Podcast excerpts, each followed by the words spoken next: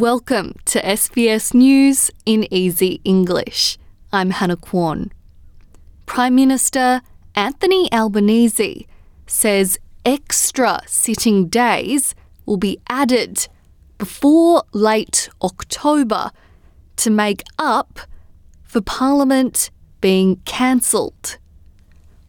Politicians were supposed to be in Canberra this week to discuss a federal anti-corruption monitoring service, but they've had to follow protocol that Parliament be paused for 15 days after the death of the Queen.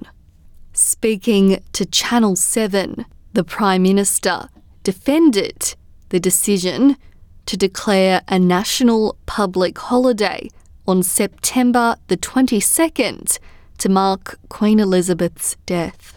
He says the Queen had deep connections with communities all around Australia. She was someone who didn't just go to Sydney and Melbourne. She went to regional communities, remote communities, and had an engagement with them.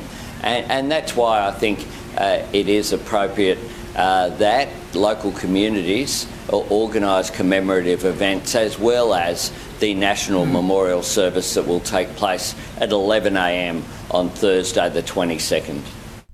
Thousands of people have turned out in Edinburgh, many waiting for hours to pay their respects to Queen Elizabeth II.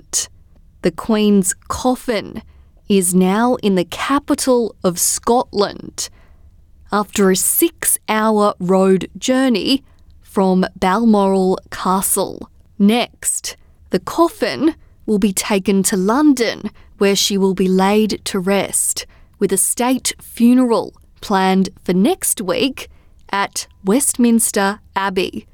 The Dean of Westminster Abbey, David Hoyle, says the funeral will give people all around the world the chance to grieve.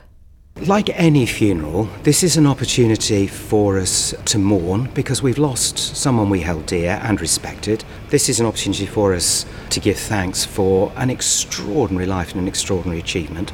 This is an opportunity for us to pray for our new king and for his family in their grief. And this is an opportunity for us to give the grief somewhere to go.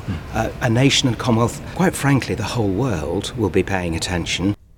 The United States is remembering victims on the 21st anniversary of the September 11 terror attacks. President Joe Biden has paid tribute to those who died and referred to a message sent at the time by Queen Elizabeth II. I remember a message sent to the American people from Queen Elizabeth. It was on September 11. Her ambassador read a prayer of service at St. Thomas Church in New York, where she poignantly reminded us, quote, "Grief is the price we pay for love. Grief is the price we pay for love." In sport, Spanish tennis champion Carlos Alcaraz has won the 2022 US Open, beating Casper Ruud to secure the title.